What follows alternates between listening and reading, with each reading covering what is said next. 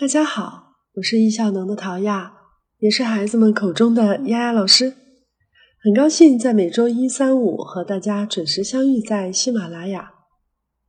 我们当初开设这个专辑的节目，设定每周三集的节奏，是为了让大家在一边听的过程当中，一边去消化实践。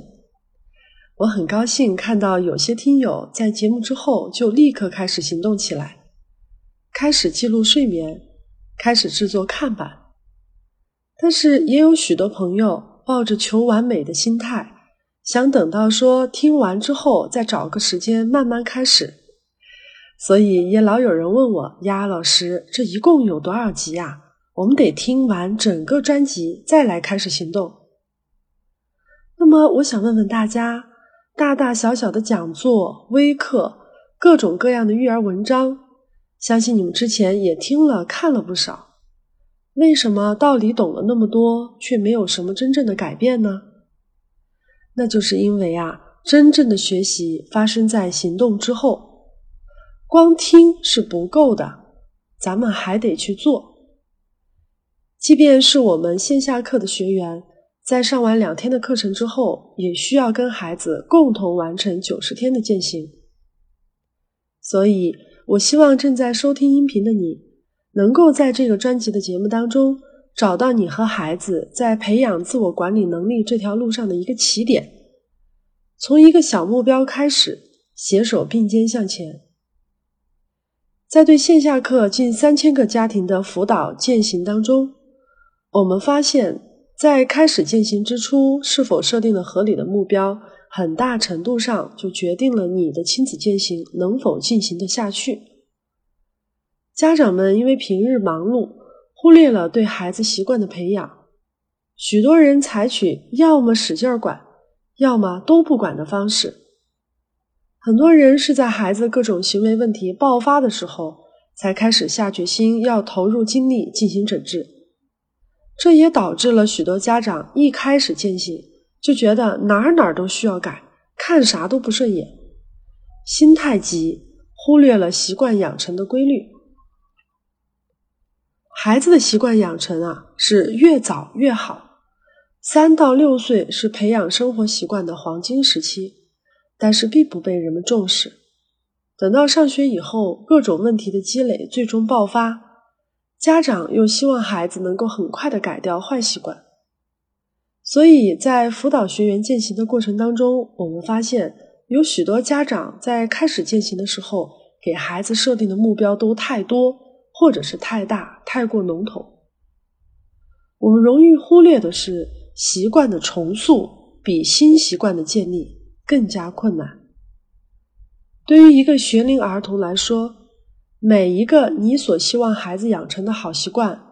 背后可能都对应着一个他今年哪月积累下来与之相反的坏习惯。比如说啊，你希望孩子能够早睡，说明孩子已经养成了晚睡的习惯。那么你希望孩子放学回家先做作业，说明他已经养成了先玩再做作业的习惯。比起新习惯，孩子们更愿意维持原状，不愿意轻易去打破。所以，我们得理解，习惯重建的过程是先拆后建的过程。比起婴幼儿期从零开始培养习惯来说，学龄儿童的习惯重建面临着更大的挑战。所以在易效能亲子系统里面，我们提倡一月一事，每个月只设定一个目标。很多人在给孩子设定目标的时候，只考虑到父母想要什么，关注点放在了目标本身，而没有对可能出现的困难以及应对方法进行拆解搜集，也没有邀请孩子参与目标设定的过程，所以导致家长们写出了一纸让自己很满意的目标，但却发现大部分都变成了口号，最终贴在墙上沦为了摆设。那么，正确的目标设定方式是什么呢？关于这个目标的设定，首先，家庭会议是必不可少的。家庭成员共同讨论出现阶段的具体目标是什么。然后用头脑风暴的方式罗列出可能遇到的困难和障碍有哪些。这一步非常非常非常关键。是的，你没有听错，这里不是磁带卡住。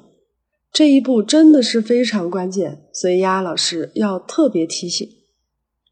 很多人会关注目标，但事实上更应该在开始之前花时间去找出障碍和解决的方案，因为往往影响我们停滞不前的不是目标，而是障碍。如果我们能在开始行动之前就把障碍尽可能的搜集出来，并提前找到对应的解决方案，将会大大的降低遇到困难之后退缩的畏难情绪。这就像在开始之前就已经给自己定制了一部践行操作指南一样，给孩子和自己完成了一个心理预设，知道可能会发生什么，同时也知道可以用什么方式去解决。当遇到困难的时候，就能够更加从容的去跨越。用这样的方式设定出来的目标更具有可操作性。设定好目标之后，调动全家的资源都聚焦在这个目标上，势必达成。如果你老是给孩子定目标，又老是达不到，不但会带给孩子挫败感，让他觉得自己怎么做什么都做不好。久而久之，还会让孩子失去对自己的信心。孩子们是在不断做到的过程当中，受到更多的鼓舞和肯定之后，增加信心的。所以，目标不求多，但要真真切切的让父母和孩子彼此都能看到进步和改变。心不急，慢慢来。只要你愿意聚焦，并且持续耕耘，孩子们就会做得越来越好。在这个目标设定的过程中，不要拿孩子跟别人做横向比较。每个孩子的成长环境和先天条件都不一样，没有可比性。鼓励孩子永远和昨天的自己做比较，持续看到自己的进步就好。好了，听完今天的节目，安排一次家庭会议来设定你们的践行目标吧。记得把你的会议成果。目标、障碍还有解决方案都发到听友群里，这样大家可以相互学习讨论。还没有入群的朋友，你也可以查看节目下方的文字，获取入群的方式。节目的最后，推荐你收听叶武斌时间管理一百讲，这是由我们的创始人主讲的成人时间管理音频节目，相信它可以帮助你改善自己的时间管理问题。在喜马拉雅上搜索“易效能”，容易的“易”加“效能”两个字，就能找到这个节目了。